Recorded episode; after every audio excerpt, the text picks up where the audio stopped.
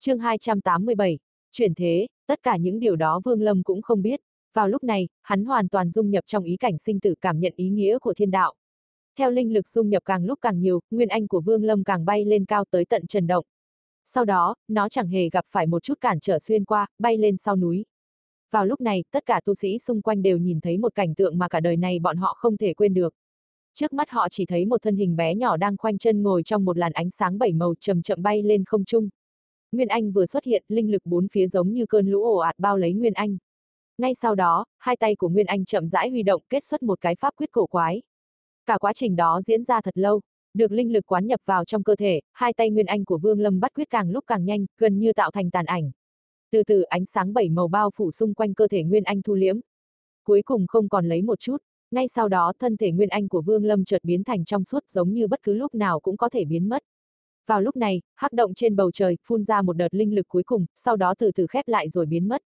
Một đợt linh lực cuối cùng đó biến thành một con trường long. Nó rít lên một tiếng rồi từ trên trời bay xuống, dung hợp một chỗ với Nguyên Anh.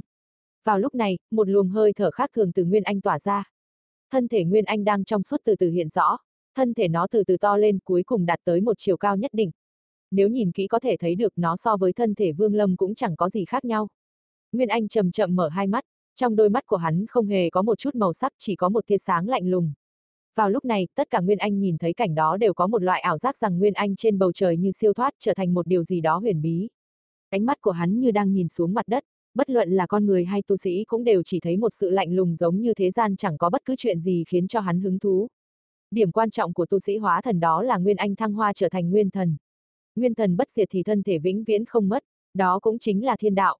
Vào lúc này, Nguyên Anh của Vương Lâm sau khi được linh lực cải tạo đã lột xác trở thành Nguyên Thần. Nếu như Nguyên Anh là một tên tiểu đồng thì bây giờ Nguyên Anh chẳng những to lớn mà còn có được lực lượng của thiên địa mà hình thành Nguyên Thần. Đó cũng chính là điểm đáng sợ của tu sĩ hóa thần.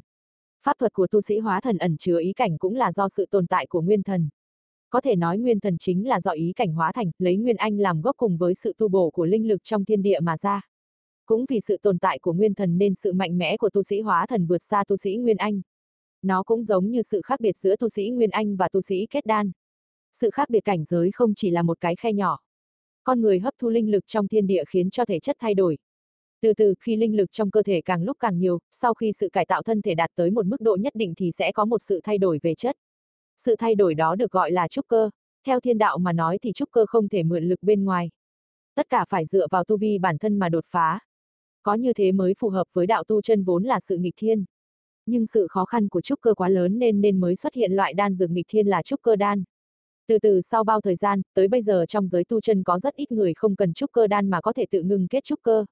Tuy nói không phù hợp với tiêu chuẩn của thiên đạo, nhưng theo cách nói của liên minh tu chân thì thiên đạo là chết mà tu đạo chính là nghịch thiên.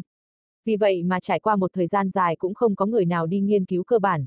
Sau khi trúc cơ xong, thân thể càng thích hợp với việc thổ nạp hấp thu linh lực được nhiều hơn.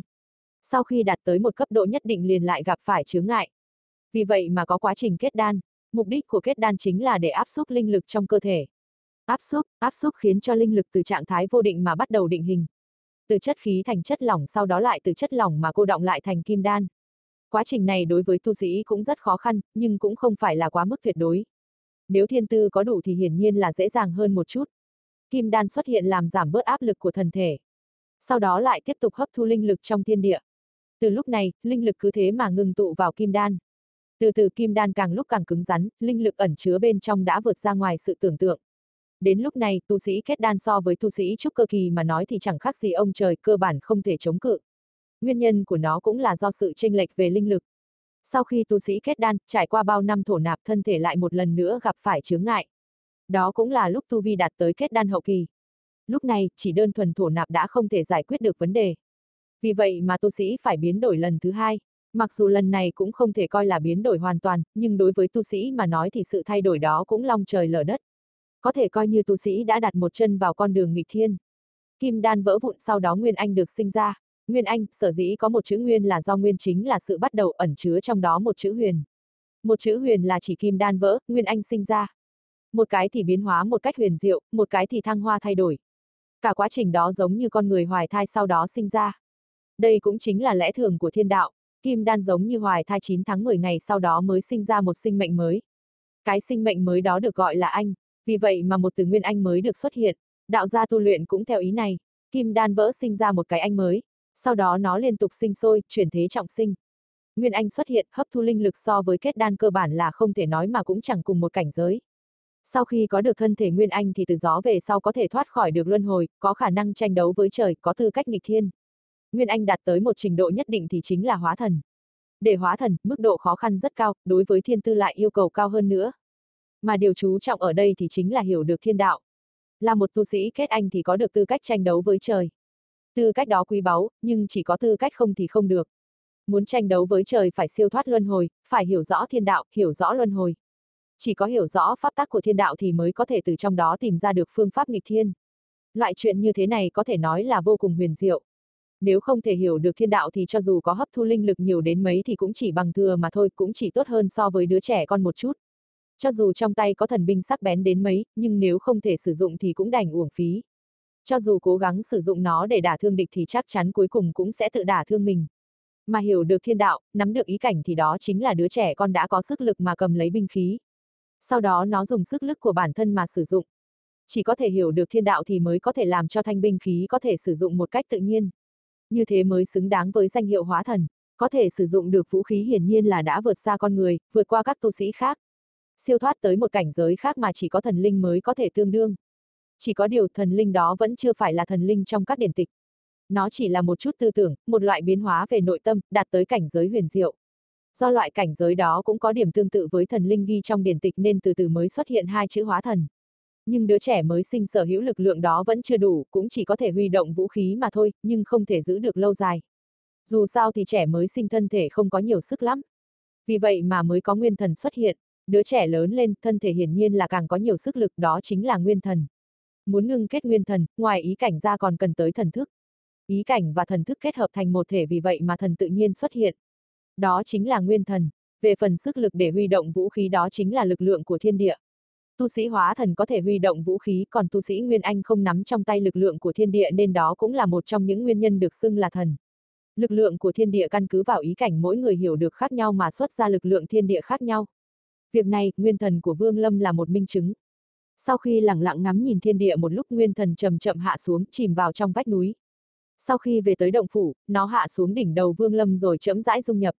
Cuối cùng nó cùng với thân thể kết hợp lại với nhau một cách hoàn mỹ. Vào giờ phút này, trong cơ thể Vương Lâm tất cả linh lực đều biến mất dung hợp với nguyên thần. Một lúc sau, Vương Lâm chậm rãi mở hai mắt, cặp mắt của hắn giống hệt như một đứa trẻ mới sinh, đen trắng rõ ràng, mang theo một chút linh khí. Vương Lâm hít một hơi thật sâu, giơ tay phải lên, chộp vào hư không. Nhất thời, một vết nứt không gian xuất hiện trước mặt hắn, thổi ra từng làn gió lạnh giống như có thể dập tắt sinh cơ ngay lập tức. Bàn tay nhẹ nhàng xé mở không gian trừ phi là trong cơ thể cổ thần. Nếu không, cho dù Vương Lâm có thể làm được cũng phải dùng hết linh lực bản thân. Còn cơn gió lạnh từ trong vết nứt không gian thổi ra chính là diệt sinh chi phong. Tu sĩ Nguyên Anh muốn chống cự cần phải đem hết sức. Còn tu sĩ kết đan thì cơ bản không thể chống cự. Nếu thấy phải nhanh chóng tránh xa, trừ khi là có pháp bảo khắc chế. Mà Vương Lâm khi chưa hóa thần, mặc dù không ngại cơn gió đó, nhưng cũng có cảm giác khó chịu. Chỉ khi nào tiến vào bên trong vết nứt thì mới có cảm giác không chịu nổi. Đó cũng là nguyên nhân tại sao mà năm đó khi hắn giao chiến với mấy người, khi họ xé mở không gian bỏ chạy, Vương Lâm không dám đuổi theo.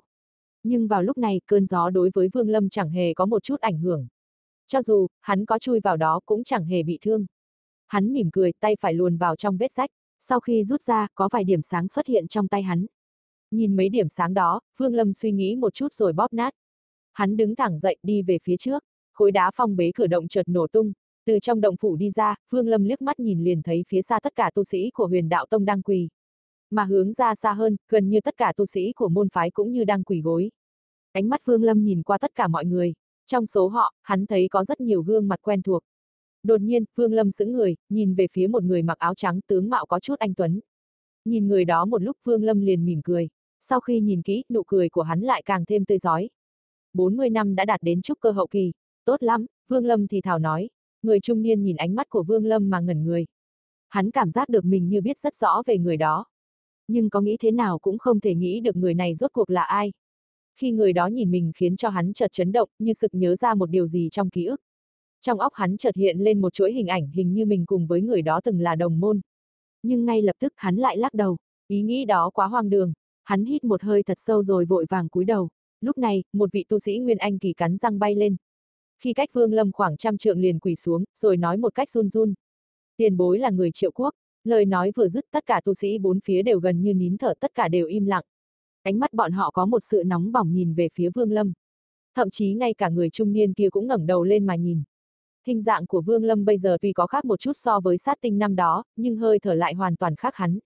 Cũng khó trách những người này không thể nhận ra, mặc dù có người trong lòng cũng thầm đoán như chỉ dám nghĩ mà không dám nói ra khỏi miệng. Tam cấp tu chân quốc muốn thành tứ cấp phải có được một vị tu sĩ hóa thần kỳ. Người này sinh ra ở trong nước, tứ cấp tu chân quốc có một loại pháp thuật thần thông có thể dò xét nơi xuất xứ. Pháp thuật đó được truyền xuống từ Chu Tước quốc, trừ phi tu vi có thể vượt qua tu sĩ của Chu Tước quốc, nếu không rất khó có thể che giấu. Quan trọng hơn, vị tu sĩ hóa thần kỳ phải ở lại quốc gia 100 năm thì mới có thể báo lên mà phân định cấp bậc. Hiển nhiên là điều kiện đó Vương Lâm không thể tiếp nhận. Lời nói của lão nhân khiến cho Vương Lâm trầm ngâm một chút rồi nói. Ta là người ở đây, nhưng lại không thể định cư cả trăm năm. Xin lỗi, thân thể lão già run lên, lộ vẻ thất vọng, mà không chỉ có mình lão tất cả tu sĩ xung quanh cũng đều như thế. Kỳ vọng quá cao đôi khi lại dẫn đến một sự thất vọng quá lớn. Vương Lâm than nhẹ một tiếng, tay phải hắn phất một cái nhất thời hiện ra 10 quả cầu sáng. Hắn hơi trầm ngâm một chút rồi vung tay ném đi, 10 quả cầu sáng chia ra bay về phía 10 vị tu sĩ rồi dung nhập vào trong cơ thể họ. Nhất thời, thân thể của 10 vị tu sĩ cùng chấn động, nét mặt lộ vẻ đau đớn. Nhưng sự đau đớn đó cũng không lớn lắm, chỉ sau vài lần hô hấp nét mặt bọn họ đã hiện lên một sự vui mừng lẫn sợ hãi. Người trung niên bạch y cũng được một cái quả cầu, tuy ta không thể ở đây, nhưng cũng có thể cấp cho 10 cái mầm mống linh khí. Nó cũng không thể giúp các ngươi giảm bớt khó khăn trong tu luyện, nhưng lại cho các ngươi một cơ hội. Nếu trong 10 người các ngươi ai có thể đạt tới Nguyên Anh hậu kỳ ta sẽ biết và đến điểm hóa một lần. Vương Lâm nói một cách bình thản, nói xong, hắn lại nhìn qua người trung niên bạch y mà mỉm cười. Mầm mống linh khí hắn lưu lại trong thân thể người đó hoàn toàn khác với những người khác. Nó có thể bảo vệ tính mạng của hắn ba lần, dù sao thì cũng là một vị tu sĩ hóa thần ngưng tụ ra 10 cái mầm mống linh khí. Mức độ quý báu của nó là không thể tưởng được, người trung niên kinh ngạc nhìn Vương Lâm, cảm giác quen thuộc trong đầu của hắn càng lúc càng mạnh. Nhưng khi cố gắng nhớ thì đầu hắn chợt có một trận đau đớn. Cơn đau càng lúc càng mạnh vượt qua sự chịu đựng của hắn.